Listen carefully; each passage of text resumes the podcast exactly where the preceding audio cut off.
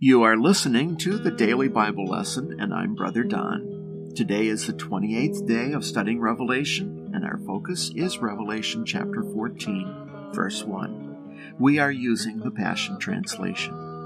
We last heard from the group of 144,000 in chapter 7, but in chapter 14 we find they are joined by Jesus on Mount Zion. They are now on earth, or at least so it seems.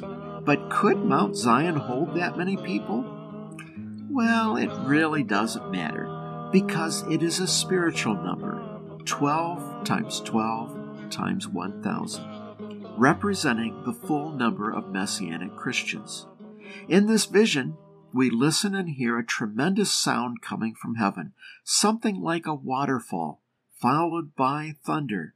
Then there's wonderful music as many harpists accompany a new song before the throne.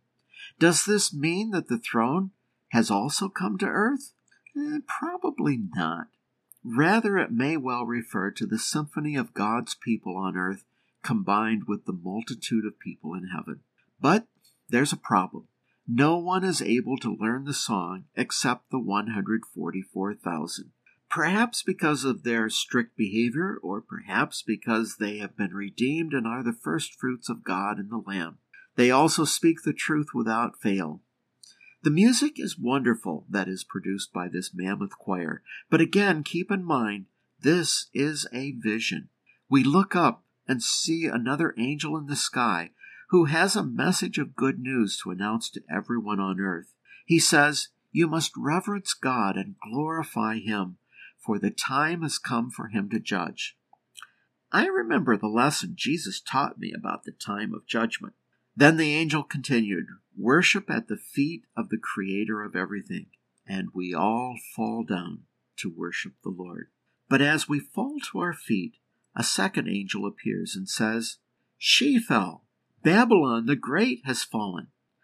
Did you catch the irony of our falling to our knees when the great bastion of evil falls in the process? There are two ways of falling voluntarily by surrendering to the Lordship of Christ, as we have done. But there's also the un- involuntary fall because of a battle, and us not being the winner. When it comes to God versus anyone, we know who will win ultimately. A third angel then appears and states that anyone who worships the wild beast and his image and reme- reme- receives the mark of, on forehead or hand will drink of God's wrath. The consequences are deadly and painful.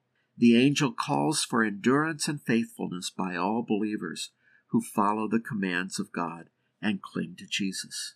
I look up and see a cloud with Jesus sitting on it. Again, this is a vision, so don't take it literally. He's wearing a golden crown, but also holding a sickle. Another angel appears and says it's time for the harvest. What harvest? The grapes of the world are harvested, which apparently refers to those who have not come to Christ.